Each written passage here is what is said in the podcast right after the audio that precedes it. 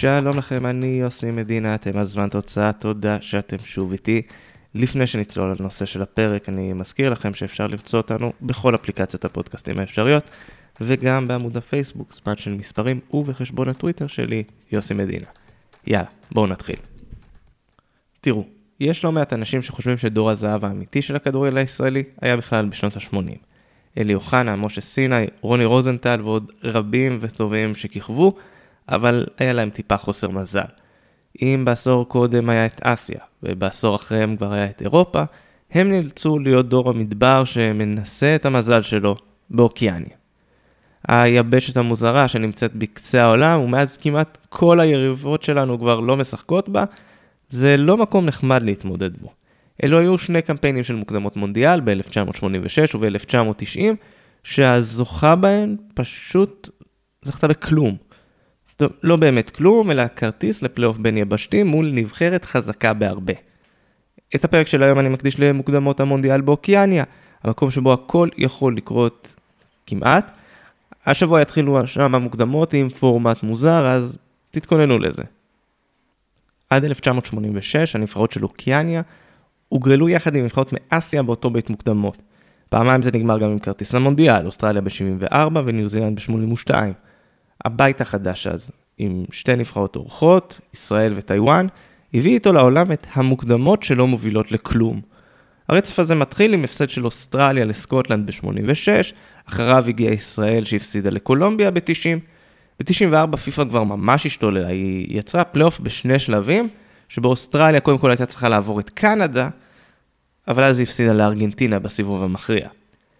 הרחבת המונדיאל ב-98 ל-32 נבחרות עדיין לא העניקה כרטיס לאוקיאניה, אבל היא כן העניקה לה הזדמנות לשחק מול נבחרת נוחה יותר. הפלייאוף מול איראן במוקדמות מונדיאל 98 נכנס להיסטוריה, כשהאוסטרלים הגיעו עם אחת-אחת מהמשחק הראשון בטהרן, ובגומלין במלבורן הם חשבו שהם יכולים לעשות את זה. הם אפילו הובילו 2-0 עד הדקה ה-75, אבל אז ספגו פעמיים, עפו בגלל שערי חוץ, וראו עוד מונדיאל מהבית. הקמפיין ששבר את גב הגמל היה קמפיין מוקדמות המונדיאל ב-2002. בסיבוב הראשון אוסטרליה כבשה 66 שערים בארבעה משחקים, שבחישוב מהיר זה יוצא יותר מ-15 שערים למשחק. היא גם שברה פעמיים את שיא התוצאה הגבוהה ביותר בהיסטוריה של משחק בינלאומי, 22-0 על טונגה, וכמה ימים אחר כך, 31-0 מול סמואה האמריקאית, שיא שמחזיק עד היום. גם בפלייאוף האוקיאני היא לא בדיוק התקשתה, 6-1 על ניו זילנד בסיכום שני המשחקים. שוב, הפלייאוף הבין יבשתי היה זה שעצר אותה, עם הפסד לאורוגוואי. כשלאוסטרליה ברור שכבר אין לה סיכוי לעלות למונדיאל, הם ניסו לעבור לאסיה. ההחלטה אושרה והמעבר שלה נכנס לתוקף ב-1 בינואר 2006, מה שאומר שגם את מוקדמות המונדיאל בגרמניה היא הייתה צריכה לעבור ביבשת האוקיאנית שוב. לכדורגל יש את הקרמה שלו אגב, בפעם האחרונה שבה היא נאלצה להתמודד מול נבחרות האיים הקטנות, היא הצליחה לעשות את זה. צמד מפגשים בפלייאוף, שוב מול אורוגוואי, הוכרע בדו-קרב פנדלים וניצחון 4-2 לאוסטרליה. כדי שהקרמה תהיה מושלמת, ארבע שנים מאוחר יותר ניו זילנד עלתה לפלייאוף, וראתה פתאום איך זה לקבל הגרלה נוחה. היא פגשה שם את בחריין, וניצחה אותה בדרך למונדיאל שני בהיסטוריה. אז מה נשאר מהכדורגל האוקיאני אחרי שאוסטרליה עזבה? ניו זילנד השתלטה באופן מוחלט על היבשת. המידע היחידה שלה בטורניר בוגרים הייתה ב-2012, כשניו קלדוניה העיפה אותה בחצי גמר גביע אוקיאניה, ולאחר מכן הגיעה תהיטי וזכתה בתואר באופן מפתיע. נבחרת ניו זילנד בינתיים מסתפקת בשתי הופעות בפלייאוף מוקדמות המונדיאל, שכמובן הסתיימו בהפסדים. הקמפיין של 2022 היה אמור להיראות אחרת, ובתכנון המקורי הוא כבר היה אמור להיות בשלב הפלייאוף, אבל העולם סיבך את הכל. הקורונה דחתה את המשחקים הראשונים שהיו אמורים להתקיים. בפורמט המקורי היינו אמורים לראות בית מוקדם שכולל את סמואה, סמואה אמריקנית, איי קוק וטונגה, נאבקות על כרטיס אחד לשלב הבא. ככל שעבר הזמן, התברר שהמשחקים פשוט לא יכולים להתקיים, בעיקר בגלל תחנת העצירה המרכזית בסיפור הזה, ניו זילנד. המדינה שנחשבה לאחת המובילות בעולם במאבק בקורונה, פשוט סגרה את השערים לגמרי. אפילו וולינגטון פיניקס, הקבוצה הניו זילנדית בליגה האוסטרלית, הייתה צריכה להעתיק את עצמה לאוסטרליה כדי לשחק, כי פשוט אף אחד לא היה יכול להיכנס.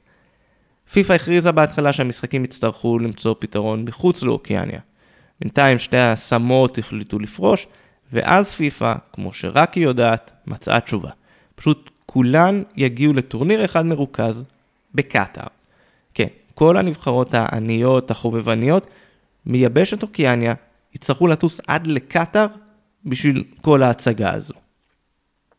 כולן היו מוכנות לעשות את זה, כולל איי קוק וטונגה, ויש סיבה שאני מזכיר אותן בנפרד. זוכרים את הבית המוקדם שהיה אמור להתקיים? אז בגלל שהסמואות פרשו, שתי הנבחרות האלה היו אמורות לטוס לקטאר, לקיים משחק פלייאוף ביניהן, כשהמפסידה חוזרת הביתה מיד אחריו. בנסיבות טרגיות המשחק הזה נמנע מאיתנו. בסוף דצמבר 2021 האי טונגה נפגע כתוצאה מהתפרצות הר געש תת-קרקעי במרחק 30 קילומטרים משם. אחרי שלושה שבועות של אי יציבות, כשהאי מכוסה בענן אפר, הגיע הרגע המטלטל באמת. ב-15 בינואר נרשמה ההתפרצות הגדולה ביותר של הר הגעש, שהגיעה לגובה של חמישה קילומטרים. על פי הערכות, ההתפרצות הובילה לרעידת אדמה בעוצמה של 5.8, ולאחריה צונאמי ששטף את האי. עוצמת ההתפרצות הייתה כל כך חזקה, שהיא הורגשה גם בניו זילנד, מרחק של 2,300 קילומטרים משם. היא הפעילה התרעת צונאמי ביפן, ומההדף נרשמו גלים חריגים גם בחופי פרו. האסון הכבד הותיר את טונגה מרוסקת, והנבחרת נאלצה לפרוש. שמונה נבחרות נשארו במרוץ על הכרטיס לשום מקום. בערך. הן יתחילו את דרכן בקטאר בסוף השבוע הקרוב.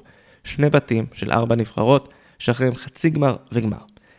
בגדול אין הפתעות, ניו זילנד פייבוריטית, היא מביאה איתה סגל שכולל שחקנים מהליגה האוסטרלית, כאלו שמשחקים באירופה, וגם את השוער הראשון שלהם, סטפן מרינוביץ', שהצטרף לסגל רגע אחרי שישחק משחק בפלייאוף התחתון עם הפועל נוף הגליל.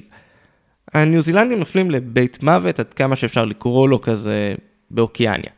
מי שיהיו איתה זה פפואה ניו גיני, שגרמה לה להזיע ולהגיע לפנדלים בגמר גביע אוקיאניה ב-2016, ניו קלדוניה עם סגל ותיק ומנוסה, ופיג'י שמנסה מנגד להפתיע עם דור צעיר וכישרוני, שכבר צבר טיפה ניסיון בזירה הבינלאומית עם הופעות במונדיאליטו, גביע העולם עד גיל 20, ובאולימפיאדה. בבית השני יהיו כמה שמות לא רעים במונחים מקומיים, טהיטי וונואטו צברו ניסיון עם הנבחרות הצעירות, איי שלמה תמיד עושה צרות לכולם, ואיי קוק, הנבחרת שזכתה מההפקר והייתה צריכה לעבור פלייאוף, היא הצליחה למצוא חיזוק בדמותו של שחקן יליד ניו זילנד, שמשחק היום בליגת החובבים באנגליה. בסוף ניו זילנד, או מי שלא תפתיע אותה, תצטרך למצוא את מזלה בפלייאוף. כרגיל. הפעם ההגרלה מזמנת להם יריבה את הנבחרת שמגיעה מצפון אמריקה. ב-2014 הייתה הגרלה דומה, אבל בגלל חוסר מזל, מקסיקו ייצגה את היבשת ופירקה את ניו זילנד 9-3 בסיכום. במונדיאל הקודם אגב, נציגת צפון אמריקה בפלייאוף הייתה הונדורס. אתם יודעים למי היא הפסידה בפלייאוף? לנציגה של אסיה, אוסטרליה. כן, שוב אוסטרליה, שוב פלייאוף. לאן הדבר הזה ילך? מי יודע? אולי הפעם ניו זילנד תצליח לעשות את הבלתי ייאמן וגם לעלות למונדיאל בפעם השלישית בתולדותיה. אולי תעשה משהו בלתי ייאמן אחר. ותמצא את עצמה מודחת כבר עכשיו. אם זה לא מספיק, ביוני היא אמורה לשחק את הפלייאוף, הפלייאוף גם הוא אמור להיות משוחק בקטאר. ברוכים הבאים לקמפיין המוקדמות המשונה ביותר שראינו אי פעם. זה היה עוד פרק של זמן תוצאה, אני יוסי מדינה. את הפרק הזה, כמו את שאר הפרקים, ניתן למצוא בכל אפליקציות הפודקאסטים. למי שרוצה לשמוע עוד, לעקוב אחרי עלילות ניו זילנד ושאר נבחרות אוקיאניה במוקדמות, עמוד הפייסבוק זמן של מספרים מחכה לכם, חפשו גם יוסי מדינה בטוויטר, תגובות, רעיונות לפרקים, הכל פתוח בפניכם, אני כבר מחכה לכם. בשבוע הבא העולם יוצא לפגרת נבחרות. מבחינתי אני רק מתחיל פה, יהיו עוד פרקים ויהיו דברים טובים. עד אז, ביי בינתיים.